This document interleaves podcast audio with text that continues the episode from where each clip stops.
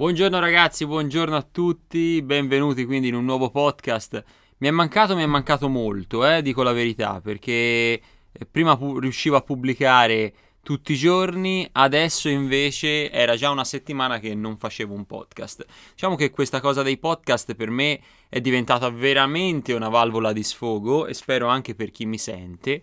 Perché? Perché riusciamo a parlare un po' di tutto, di argomenti un pochino più disparati e non, non, pensate che questa settimana non abbia pensato ai podcast, perché è vero che non sono riuscito a registrarli, però ho pensato a due o tre argomenti di cui parlare. E ho deciso che oggi si parla proprio di un argomento che sta a cuore non solo ai giovani, non solo a, ai pensionati, perché l'abbiamo visto anche in alcuni servizi come le Iene, come Striscia o comunque tanti servizi televisivi che parlano di questi pensionati che decidono di andare all'estero per vivere gli ultimi anni della loro vita in maniera serena e spensierata, ma parleremo anche di come tutte le fasce d'età siano un po' attirate da questo mondo eh, dell'estero, diciamo di questo giardino più verde eh, del vicino rispetto al nostro. Allora, analizzeremo un po' il perché i giovani o comunque le persone decidono di andare all'estero, cosa trovano all'estero e se veramente l'estero è la valvola di, la, la, chiave di volta, ecco, per la loro vita. Cioè, nel momento in cui sono là, sono là, veramente sono felici. Lo faremo ovviamente eh, con, eh, con, la mia esperienza, nel senso cosa io ho vissuto vivendo all'estero, perché non so se lo sapete, ma sono stato due anni eh, in Spagna, quindi ho vissuto in Spagna per, per, diverso periodo, più sono stato quattro mesi in Australia, quindi diciamo che c'è stato un periodo della mia vita in cui sono riuscito a uscire, da, a uscire dall'Italia, vedere cosa c'era fuori, mettere il naso fuori e badate bene, vediamo un secondo cosa pensavo in quei momenti e, e, se ero veramente felice. Allora, partiamo dall'aspetto un po' macro, l'aspetto un po' sociologico. Perché eh, le persone, io in questo caso mi riferisco più che altro ai giovani perché sono loro maggiormente interessati, perché i giovani decidono di andare all'estero? Cosa vanno a fare all'estero, cosa vanno a cercare.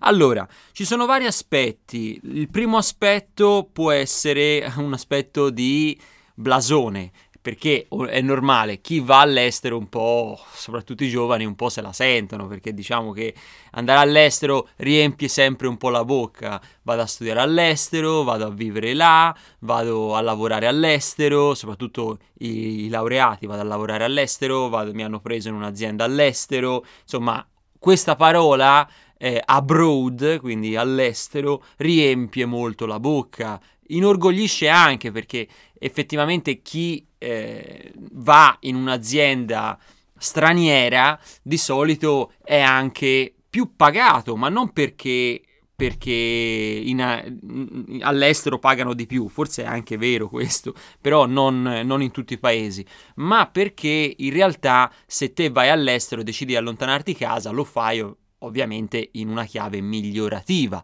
Poi ci sono anche le persone che vanno all'estero perché in Italia credono di non avere futuro o comunque non, eh, sono stanchi di vivere nello stesso paese e vorrebbero vivere in una nuova esperienza. Però questo lo analizziamo dopo. Allora, diciamo che eh, si va all'estero quindi un po' per moda, anche perché lo sappiamo, molti dei nostri amici o molti de, di chi conosciamo eh, sono, sono, all'estero, quindi un po' anche per curiosità di vedere cosa succede, eh, come ci si, può, ci si può cavare in un altro paese, lontani dalla propria famiglia, lontani dai propri affetti.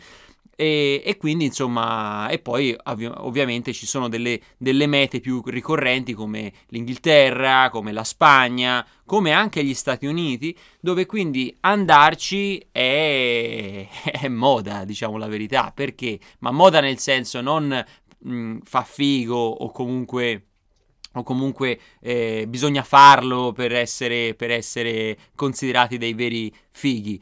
No, in realtà è per moda nel senso che ci vanno talmente tante persone, talmente tanti italiani, che abbiamo più corrispondenze da quei paesi, abbiamo più testimonianze e di conseguenza eh, è più facile andare, andare, in quei paesi rispetto ad altri, rispetto, che ne so, al Taiwan, no? rispetto alla Cina, anche se poi la Cina sta uscendo molto negli ultimi, negli ultimi anni. Chiaramente se io dovessi andare, scegliere tra andare in Spagna e andare in Norvegia, preferirei vorrei andare a vivere in Spagna, ma sono cose personali, anche perché in Spagna so, mettiamo caso non ci, non ci fossi mai stato, so bene bene o male come ci si vive, perché ho tante testimonianze di italiani che sono andati in Norvegia, ce n'ho veramente pochi, di, di amici nessuno, di, di corrispondenze e testimonianze ne trovo veramente poche anche su internet, quindi diciamo che si cerca sempre, e questo badate bene, è l'argomento anche di oggi, si cerca sempre una comfort zone uscendo anche dalla comfort zone.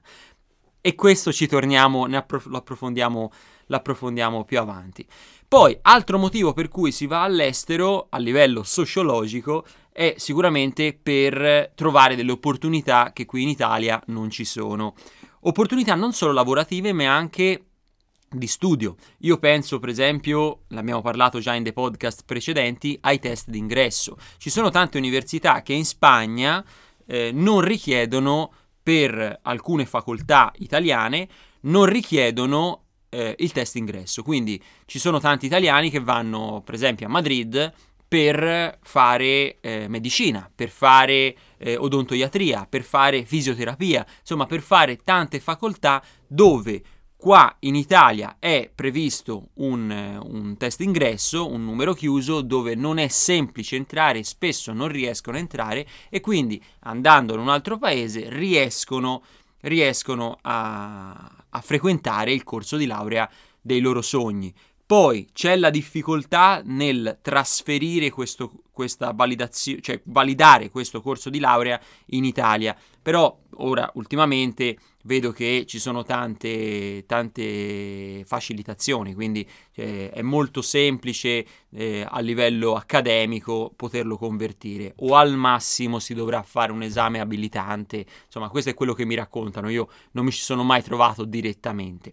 Comunque questo è un altro motivo, quindi capire che eh, prendere coscienza di sé e quindi capire che qui in Italia non si riesce a fare una determinata cosa e quindi siccome si vuole inseguire quel sogno, quella strada, lo si fa in un'altra via e i più coraggiosi decidono appunto non di abbandonare il, il proprio sogno ma di andare all'estero. Quindi questa è più una necessità, una necessità di voler inseguire qualcosa.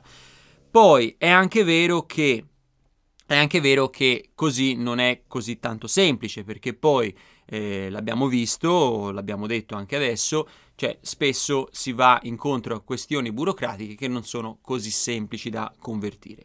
Comunque, L'ultimo motivo per il quale eh, gli italiani spesso si trasferiscono all'estero, questo è il più banale, il più, eh, sembra il più scontato, però può essere anche per ragioni affettive. Quindi magari si è trovata la fidanzatina durante il viaggio di maturità, che però è francese e quindi si va in Francia, eh, oppure non so, sì, la, la famiglia si è trasferita e quindi si è come è successo magari a, de- a alcuni ragazzi che conosco, la famiglia si era già trasferita in Svizzera e questa persona ha deciso di raggiungerla, di raggiungere la propria famiglia una volta finiti gli studi. Quindi ci sono tanti aspetti che portano questi cervelli in fuga, come poi eh, si è visto nominare, che però in realtà la parola cervelli in fuga è dato proprio dal fatto, è una parola coniata post-crisi, cioè post-crisi economica, dove gli italiani lì ci si riferiva solo all'aspetto economico, cioè solo al fatto che gli italiani, i giovani italiani, si trasferissero all'estero proprio per una questione di cercare di trovare lavoro. Allora, ma cosa... Adesso andiamo un pochino più sulla ciccia. Io prima ho usato un'espressione, ho detto spesso si cerca la comfort zone fuori dalla comfort zone. Perché?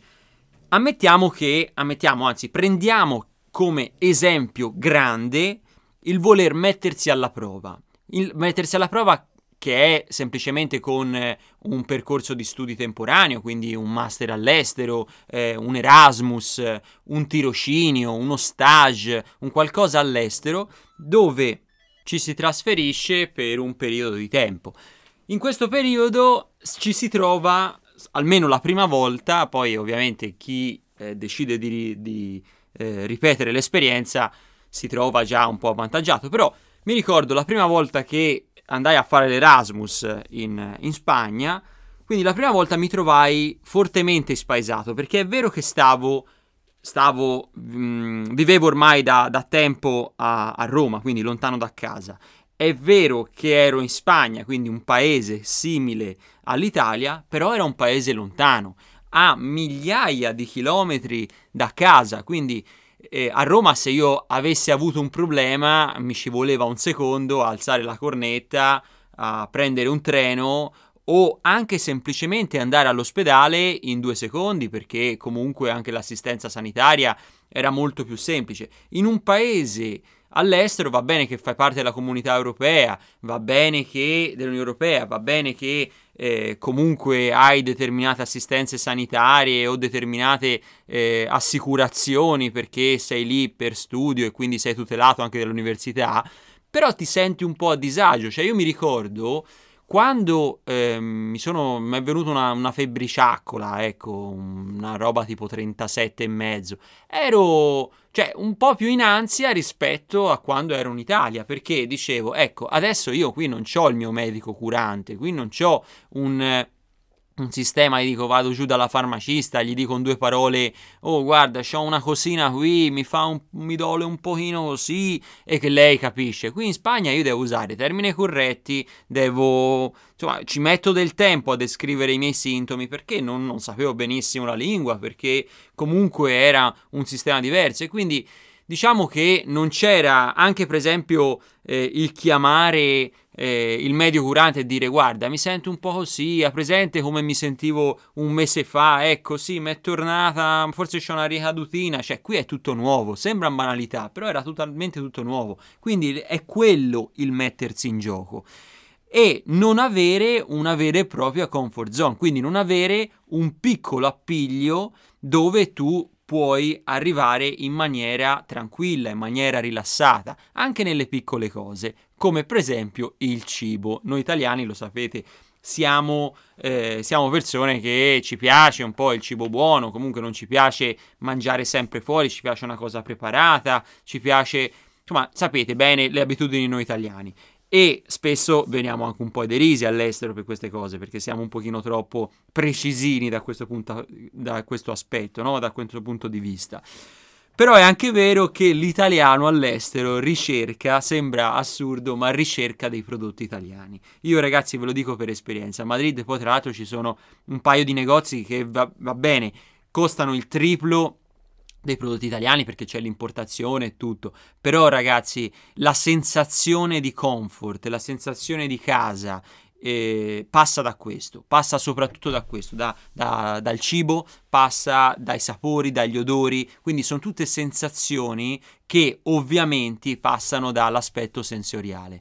E prendere e sentire, assaporare eh, una mozzarella che lo so che non è la mozzarella di battipaglia e quindi non la sentite come la sentite appena fatta dal caseificio il giorno prima, no, lo so, però sentire un qualcosa che ricorda casa, anche se poi voi siete usciti da quel paese con rabbia, siete usciti con ehm, diciamo anche disinteresse, con distacco, perché magari volevate, volevate proprio staccare la spina dal vostro paese per n motivi, però quelle sensazioni lì, quella sensazione di un attimo tornare al tuo paese, un attimo tornare ai sapori, agli odori, a, veramente alle abitudini che tu avevi a casa, in una zona di comfort veramente, quindi ritrovare quella piccola zona di comfort, quel piccolo angolo di comfort fuori dalla tua comfort zone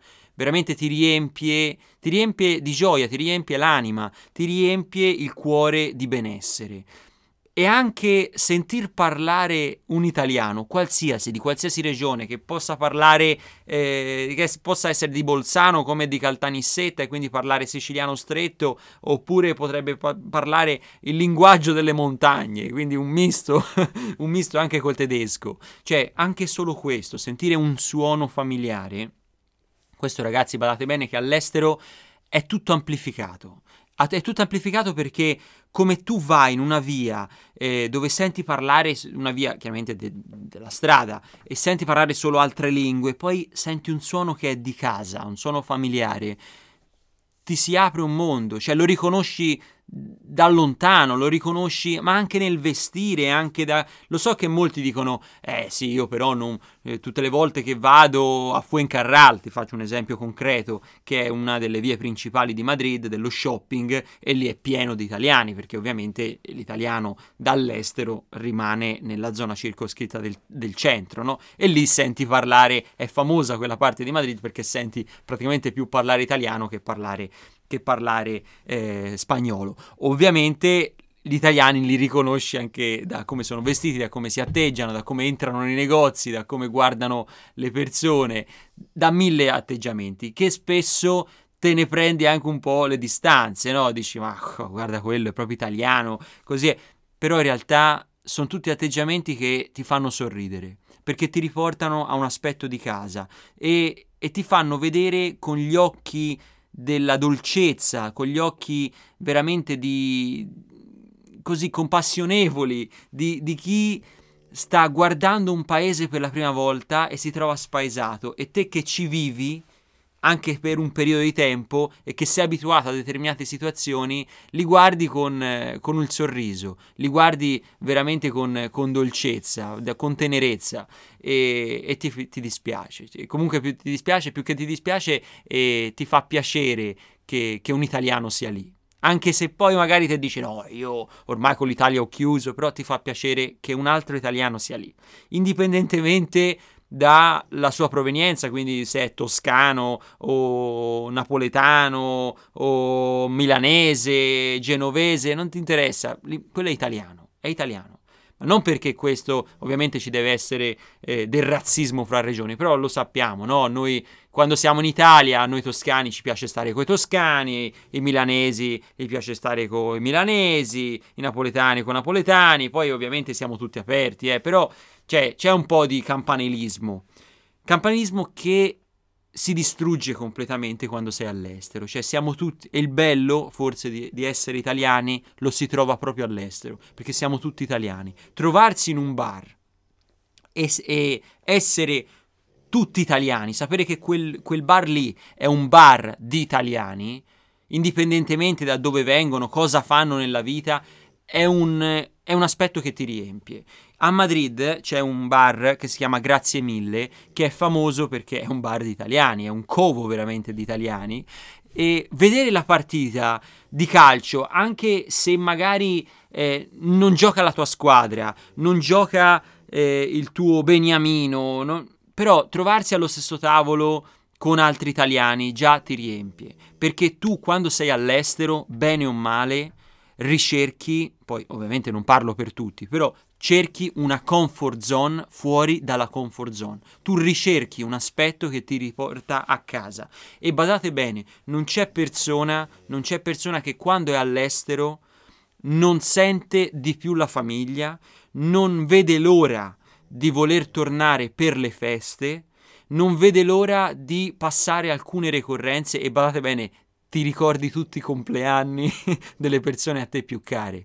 Una cosa che in Italia non succederebbe mai, però hai voglia veramente a fine giornata di, di chiamare la tua famiglia, di sentire come stanno, di tornare per Natale, per Pasqua, per le festività e ti piange il cuore se per motivi economici, motivi, eh, motivi di biglietti molto cari durante le feste, non puoi tornare. Ti piange il cuore perché badate bene, passare il, il Natale, una festività lontano da casa, lontano dagli affetti, a meno che sia proprio per un aspetto lavorativo, ma anche quello, eh, forse quello ti dispiace ancora di più, veramente ti, ti svuota, ti svuota un pochino dentro ti svuota dentro perché ti senti incompleto, ti senti solo. Per la prima volta ti senti solo. Ti senti solo eh, cosa che poi in realtà è un giorno come un altro, no? Il 25 dicembre eh, alla fine eri solo anche il 24, il 23, il 22,